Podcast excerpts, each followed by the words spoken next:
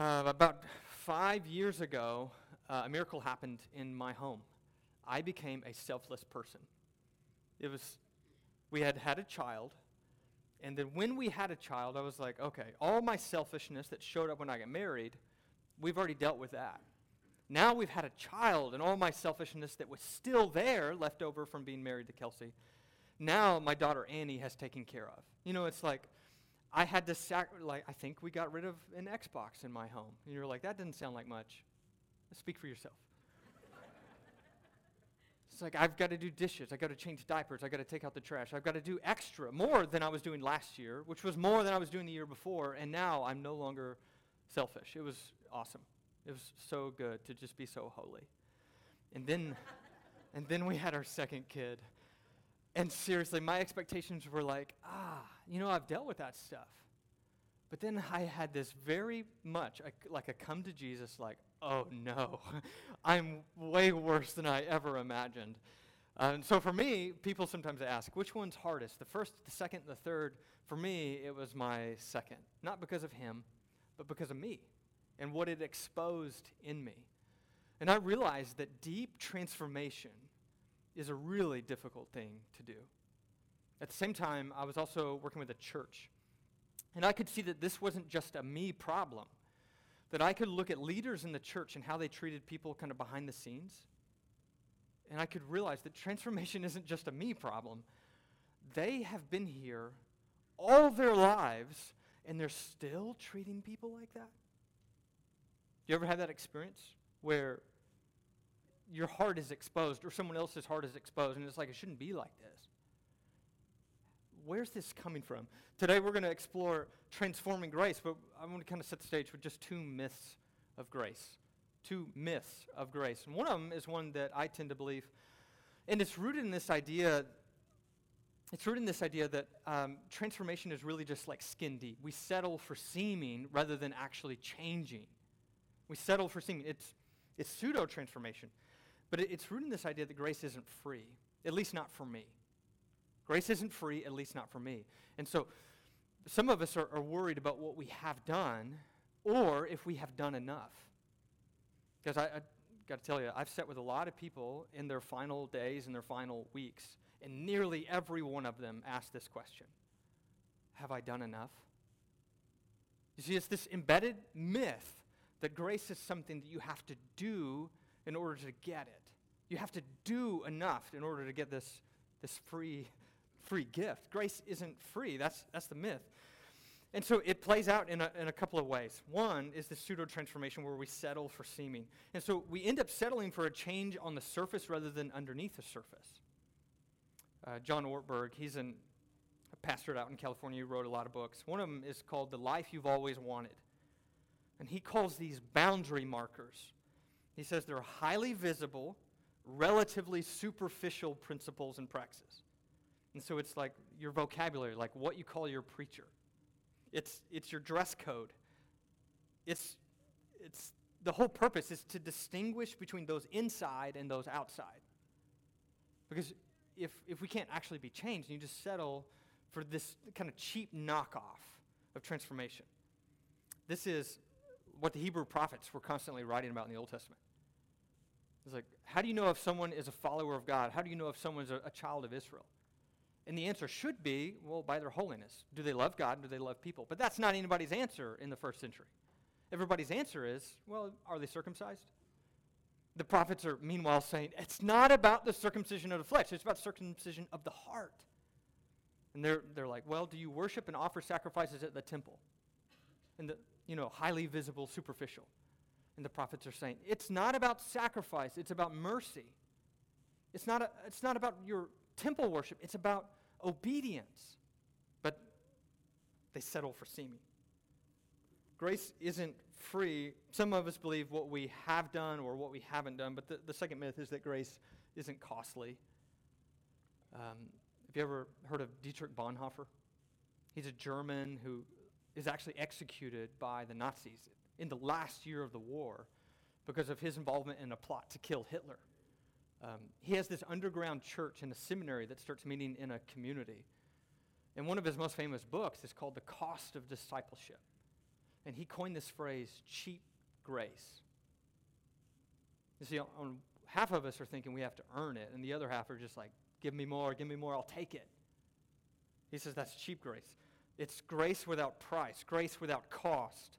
Cheap grace is grace without discipleship, grace without the cross, grace without Jesus Christ living and incarnate. Another author, his name is Dallas Willard. If I drop too many authors, I'm not asking you to go read all these people. Some of this is like, this isn't just me. I'm trying to show that there's this broad body of diverse scholarly minds and pastoral hearts who are echoing the same diagnosis for the church. This isn't just a me thing and you just walk into a random strip mall in Memphis. Dallas Willard, he calls it gospels of sin management. He says, we really are just concerned about just getting our sin taken care of and then going to heaven one day. And he says, the Christian faith actually doesn't touch people's real lives. It leaves them unchanged.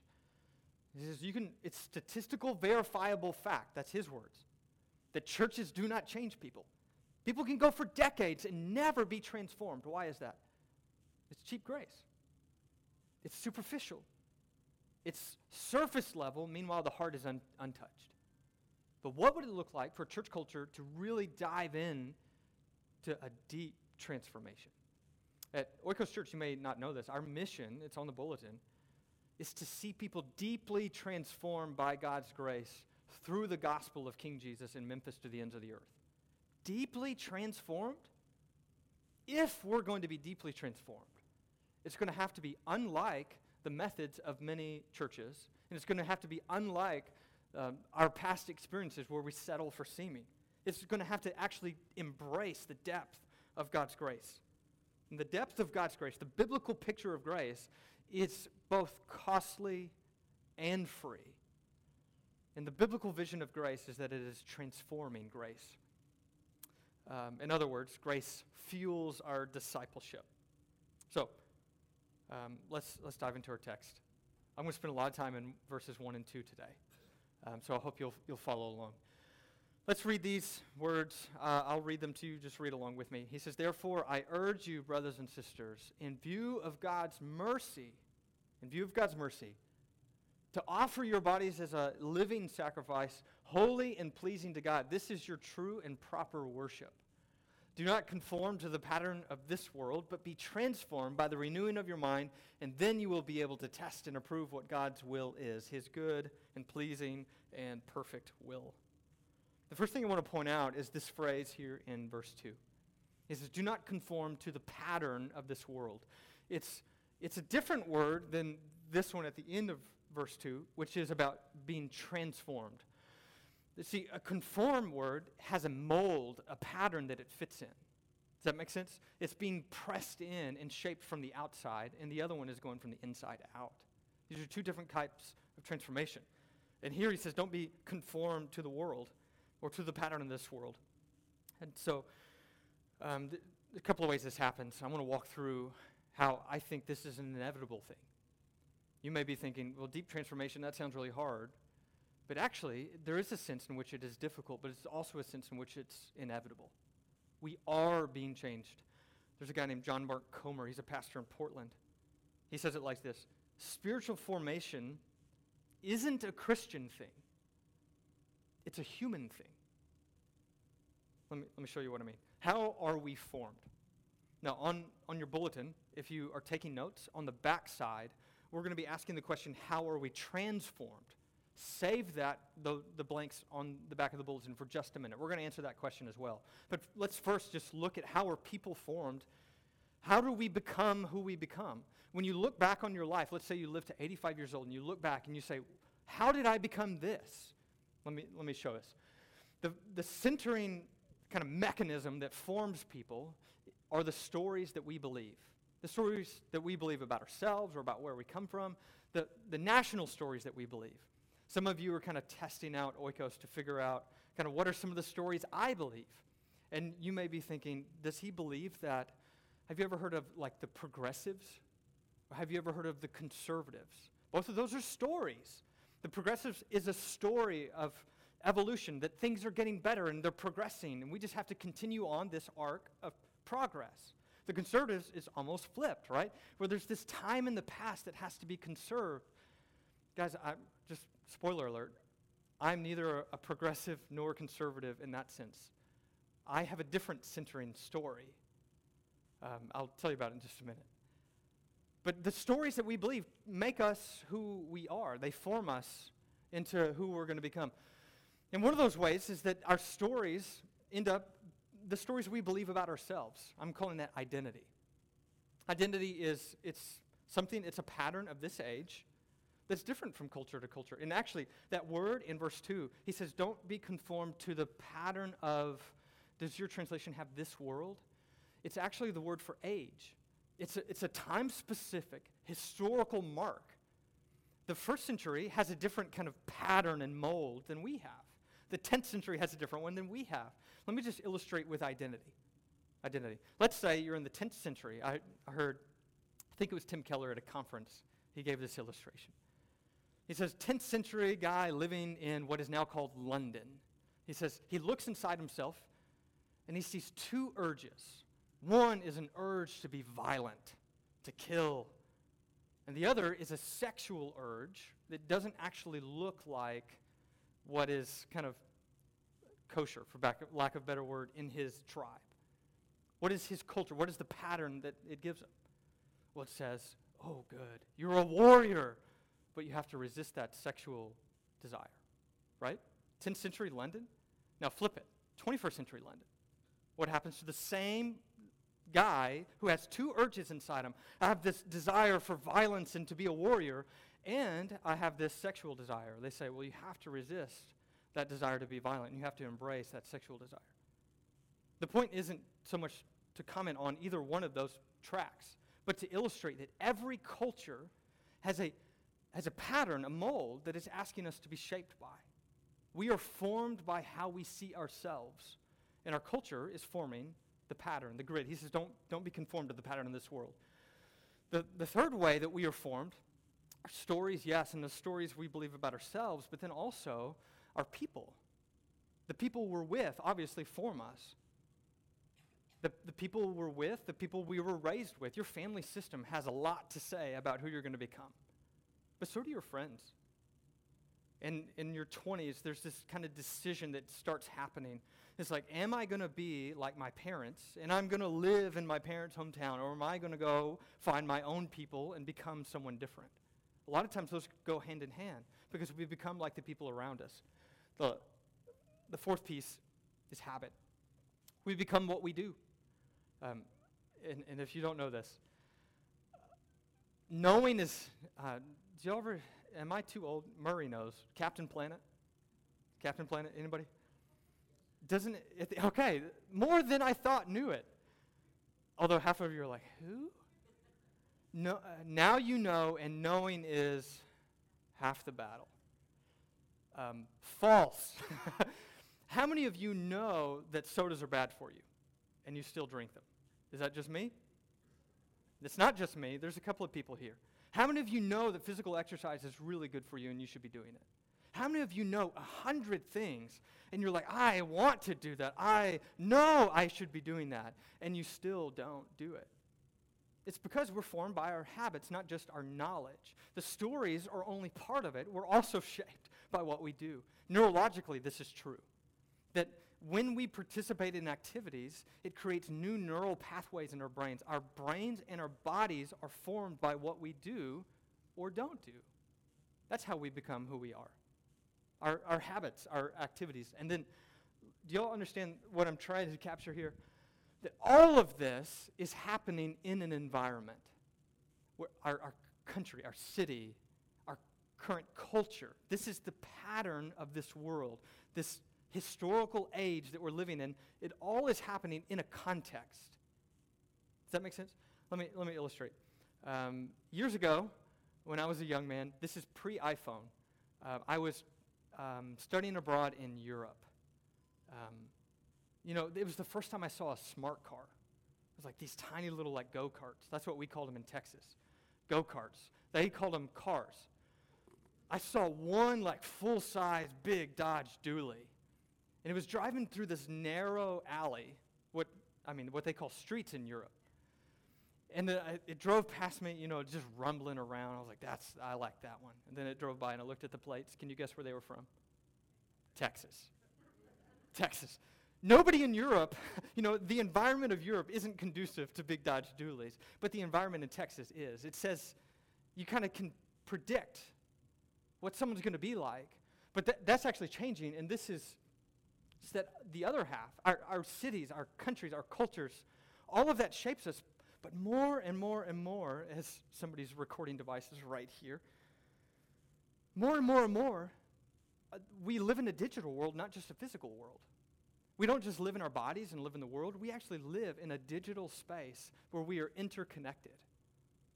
And so more and more, the person growing up in Austin is a lot like that person growing up in Portland, who's a lot like that person growing up in Sydney. And it becomes, as the world gets, it's more technologically advanced, it shrinks in a lot of ways. And we end up actually spending perhaps more waking hours in the digital world than we do in the physical world. Both of those are a pattern that is shaping who we become. Does that make sense? All right. So how do we become who we become? How are we transformed one way or another? This isn't just Christian spiritual formation. This is how all of us change. We're changed by the stories that we believe, by who we see ourselves as, and who our people are, and what we repeatedly do. All of it is molded. But Paul says, do not be conformed to the world. He says, you've been rescued from that. There's a better way. So what does he say instead? He says, be transformed by the renewing of your mind. This word transform is the word for metamorphosis. Think butterfly. Have you seen the new movie Encanto, the Disney movie? The chrysalis, the caterpillar, and then through pressure and heat and time, it comes out into a butterfly. That's this word, metamorphosis. Transformation, it's from the inside out, and it resists the pattern. So what would it look like, instead of just looking at how are we formed, how are we transformed? This is where your notes might become helpful. So I think Romans 12:1-2 gives us all of those same lenses, but with now biblical categories instead of cultural ones. Biblical categories for answering how are we transformed. Here's the first biblical category. Do you see that first word, therefore? There's a commentator, his name is Leon Morris. He says, therefore is an important word. He says, because you have to take it as referring to the whole massive argument that has preceded it. We just picked up in Romans 12. Romans 1-11, he says, is actually in view in this one word, therefore. But then he has this other phrase. He says, in view of God's mercy. So what's he talking about? Well, if you don't know, right before this, he's been talking about God's mercy. He says, God is going to have mercy on everyone. And it's this culminating praise of what most people think is just about the most profound explanation of sin and grace and gospel and faith and surrender, and Holy Spirit. And now he's saying, in light of all of that, that big story of God, therefore, in view of God's mercy, do you see it? It's sin, grace, gospel, faith, freedom, it's the Spirit, it's everything that was preceding it. And so what he's saying is that there's a big story that you have to center your lives on. And so how are we transformed? In the place of story, the stories that we believe, Paul is centering the gospel story of how Jesus of Nazareth became king of heaven and earth. That's the therefore.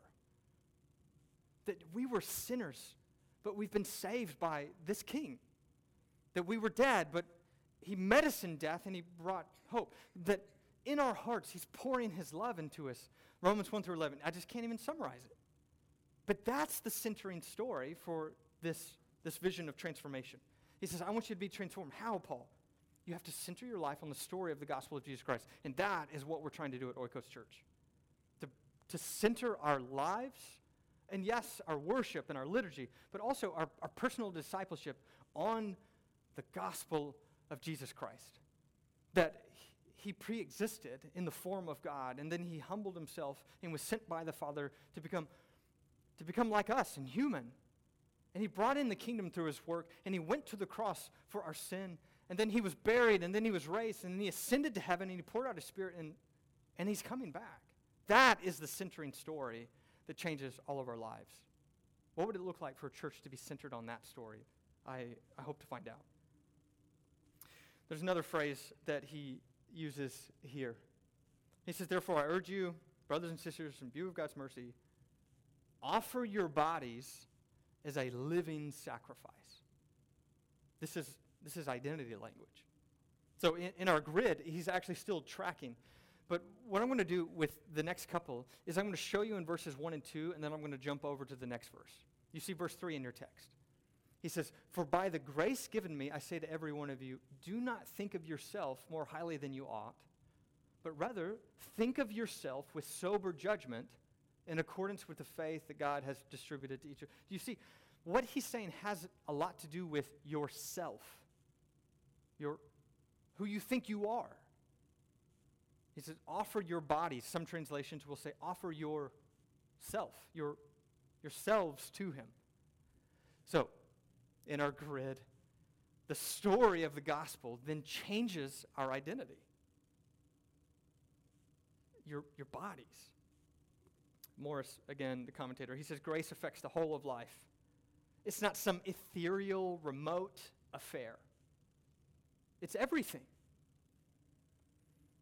Living sacrifice? Now, I've never seen anyone perform an animal sacrifice. But Paul is writing in a day when that's just normal. Every day of the week, you can go down and see somebody slaughtering an animal and kind of putting their hand on it so that you know that this is your animal that you bought and paid for, that you raised, and now this animal died because of you. This is just a normal thing that everybody does. And Paul uses that language, but changes it dramatically. And so instead of saying, offer your dead sacrifice, he's actually saying, you are the living sacrifice. You see how it still requires a death, though. The Christianity and the way of transformation is a death to self. This is his language in Romans 6. He says, if we die with him, we will be raised with him. If we die, share in his death, how much more so will we share in the newness of life? There was a preacher in New York. He was trying to capture this for his culture. He says, see, the old sacrifices were no problem. You killed it, and then that was it. They burned it, and it was over. But a living sacrifice means every day, every hour, every moment, right now, you have to deliberately, consciously, continually, and perpetually offer yourself to him. It's constant. It's never over. It's intense. You're not living the Christian life unless you put to death the idea that you have a right to live as you choose. He says, I can't believe I'm saying this in the middle of America. I can't believe I'm actually pointing out to you that there probably has never been a culture in the history of the world more averse to the very essence of what it means to live like a Christian life. Do you hear that? What it means to live a Christian life is that you have to put to death the right to live as you choose. To put to death the idea that you don't belong to yourself. To put to death the idea that you know best what should happen in your life. You should put that to death and give it to God, and it feels like a death to say, you know best, I trust you. Do you see how the identity is totally different than the modern pattern? Modern pattern of identity says, find yourself, express yourself. Jesus says, deny yourself, take up your cross, and follow me. And then he says, you become a holy and pleasing to God. This living sacrifice. We are not our own. We belong to him. The whole self is radically transformed. So in this story, the gospel story, we see that grace is free. But if grace is going to impact our identity, we see that grace is costly. This is transforming grace. All right, next piece, rather. You wish it was last. Look at this phrase, brothers and sisters. This is one of those phrases you just kind of pass over, right? What's he? He's just dropping some family. It's like a greeting, right? Some commentators will even talk about it like that. But there's a guy named Joseph Hellerman, and he wrote a book about the first century kind of view of family. And it's called When the Church Was a Family. He says, unlike the modern world where your spouse is kind of the highest priority in your life, in the Mediterranean world of this time, the highest loyalty wasn't to your spouse, it was to your brothers and sisters. And so when we see this word, we actually should load in heavy loyalty because that's how they would have heard it. He's saying to people who, as we'll see later in Romans, not in this sermon, but in another day, he's writing to people who are ethnically different from one another. They're divided in this church. These Jews and these Gentiles are now reintroduced to one another and trying to figure out how to get along. How do you get along, Paul? He says, you are family. You are brothers and sisters. Whether you like them or not, you are now family, and your loyalty and your love has to go up to the top. So brothers and sisters, but then look at verse 4 and 5. He says, just as each one of us has one body with many members, these members do not have all the same functions. So in Christ, we, though many, form one body, and each member belongs to all the others. You see, how are we formed, Paul? He says, you have to remember that you belong to God, not yourself. And then he says, but the other part is that you have to remember that you belong to one another, not just yourself. The story of individualism that is underneath everything in our culture, from our government to our media to the consumerism, even of Amazon Prime. Like, everything is individualized. But this is not this story. This is not the gospel story. The gospel story says that we belong to one another. And so our identity moves us into a new people, a beloved family. And these relationships begin taking on a priority. If you were to just kind of scan the rest of chapter 12, you'll see this. He says it's this multifaceted family where we have different kinds of gifts. It's a multi-ethnic family where we're coming from different places. And so he says you have to love one another with genuine love. You have to practice hospitality. He says you have to outdo one another in showing honor. He says you should be joyful and hopeful, taking care of each other, showing patience. All of these are relational commands that fill the rest of this chapter. Because this is how we're formed. This is our people. All right, I'll keep going. Next phrase. He says, this is your true and proper worship. And if you're tracking, we're now onto the habit portion. But he uses this word for worship to describe what sometimes in modern language we call habits. This is a word that means service. It's like temple work. It's ritual. It's the thing you do over and over and over and over. And he says, let me tell you what your true version of that is. It's not taking an animal and going to the temple and giving it to the priest and then killing it and burning it. Your true worship is this daily ritual of counterformation. I'm going to stop naming authors, but here's another one. He says, Christian worship, we should recognize, is essentially a counterformation to those rival liturgies we are often immersed in, cultural practices that covertly capture our loves and longings, and it miscalibrates them, orienting us to rival versions of the good life. This is why worship is the heart of discipleship. Worship changes us. It changes our hearts. It changes our loves. It changes who we become. Our rituals, our rhythms, our liturgies, they have an impact on us. They make us into people. He says this has to, in some sense, be countercultural. It's instead of just trying, it's training. We'll talk more about that later. I'll move on for now. Verse 6, he says, we have different gifts according to the grace given to each of us. And then he lays out what these gifts look like. He says, you want to look what your true worship is? It's your place in the family where you enjoy the grace of God lived out in your life. Do you see how that shapes the value at Oikos Church of holistic ministry? Holistic ministry, what we mean by that is both personal discipleship, rhythms, rituals, liturgies, habits, whatever word you want to use, whatever tradition you're coming from, the thing you do on repeat that is your true and proper service to God, it changes us. But he says, you not only have a personal side of that, there's also a community side of that. Everybody has grace for each other. And then there's even a ministry to the world. And he starts dropping clues at the end of this chapter.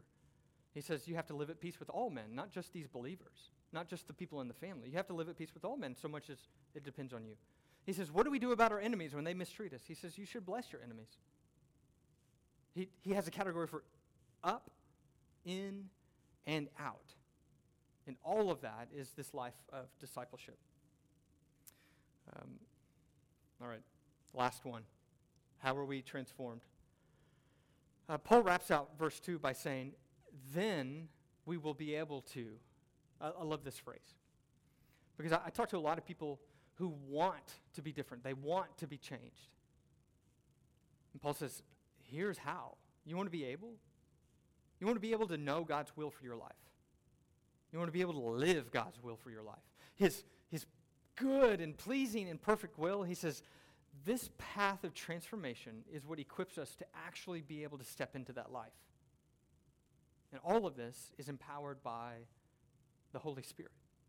Now, he doesn't use the word Spirit until later on in this chapter. But up to this point, the Spirit has empowered every part of what he's saying. The Spirit is what empowered the gospel. How did Jesus Christ become King of heaven and earth? Well, in Romans chapter 1, verse 4, it says, the Spirit of holiness made Jesus King, Jesus Christ our Lord, when he raised him from the dead. How does he change our identity? Hunter did a great job at the table reminding us of who we are because of what Jesus has done for us. But in the language of Romans, it says that the Holy Spirit has poured his love into our hearts. In Romans chapter 8, it says that the Holy Spirit testifies within us that we are God's children. And just as we reflected on at the table, if we are God's children, then we are part of the family. Do you see that the Spirit is empowering the gospel? The Spirit is empowering the renewed identity. The Spirit is empowering the beloved family. And the Spirit is empowering the holistic ministry. The grace of the Spirit is at work. And so he says, the Spirit has appointed me to do this. The Spirit has appointed you to do that. The Holy Spirit is actually the environment where all of this is happening. There's nothing that we can do for the glory of God that isn't involved, that the Spirit isn't involved in moving us along the way towards him. There's nothing that we can look up and say, oh, I did that. I get to take credit. That is a myth of grace. And the truth of grace is that all is grace. It's a transforming grace that's empowered by the Holy Spirit. Okay. That's probably enough, right? How are we formed? How are we transformed? There's a pattern that shapes us. But then there's this inner transformation empowered by the Spirit that changes us. And then we can see that over time, with the kind of right mechanisms in place, these liturgies, these latreia, worship, all of that in place, we end up being changed. Okay, what would that look like in a person? What are we actually aiming at? And we'll talk more about this next week.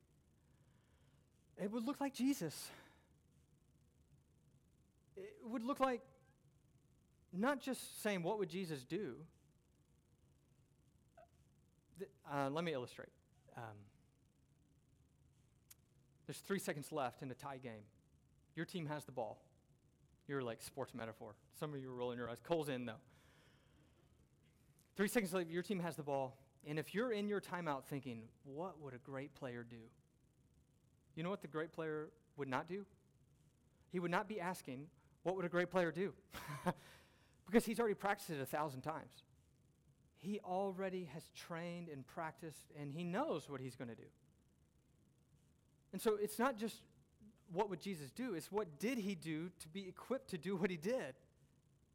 It's what did he do in the whole of his life, so then in the moment of testing, that he could actually be found faithful. And what Jesus did was he practiced exactly what we're trying to pursue. He practiced these rhythms. It's disciplines plus relationships that make discipleship. Disciplines plus relationships equals discipleship. So today I want to introduce, I guess for the first time to this group, the Transforming Graces. These are disciplines taken from the life of Jesus that are broad enough that basically encompass all of the things that prepared and formed Jesus throughout his life. They're give thanks, reflect on the word, ask deeper questions, commune with God, eat together, and serve your neighbor. And if you're in Welcome Home, launch team, as our groups are starting, we're going to add one of these into a rhythm of life each week. This is a big part of what we're going to do together in those groups. If we're going to follow Jesus together, we have to follow Jesus. Not just believe in Jesus. We have to follow, apprentice after, go in the way of Jesus. This is the way of Jesus. So in a couple of weeks, we'll introduce these in those group environments. And if you're not in one of those group environments yet, we're going to create groups for you to join into later. But you can go ahead and start practicing some of these. This is the way of Jesus. It's disciplines plus relationships. In Luke chapter 6, Jesus, it says he spent all night in prayer. He's connecting with God in a relationship with God. And then it says he goes and he calls his disciples, and he connects in like an in environment of people walking together in discipleship to Jesus. And then it says, equipped by prayer with his disciples, he goes out into the crowds, up, in, and out. So those are the relational spheres of Jesus' life. That's what we're going to try to do here. Up, in, and out. How can we live out these rhythms of grace? I'm so excited. It's not because like this is exciting stuff. You're like, this is a lecture. But it's because this is life-changing stuff. This is where we center our lives on the gospel in such a way that the Spirit is working in us to change us, to form us. And so if you're worried about what's going to happen to me during this difficult season, God, in this view, it's not threatening. When the pressure is on, when the heat is on, it's actually God's good work to transform us. All of life can become an experience of joy in community as we live out our faith in God. Let me just close with one final kind of reflection. I hope you catch on. This is something I try to do every week.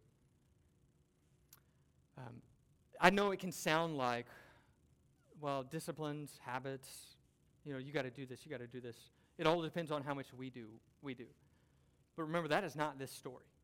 That is not the gospel story.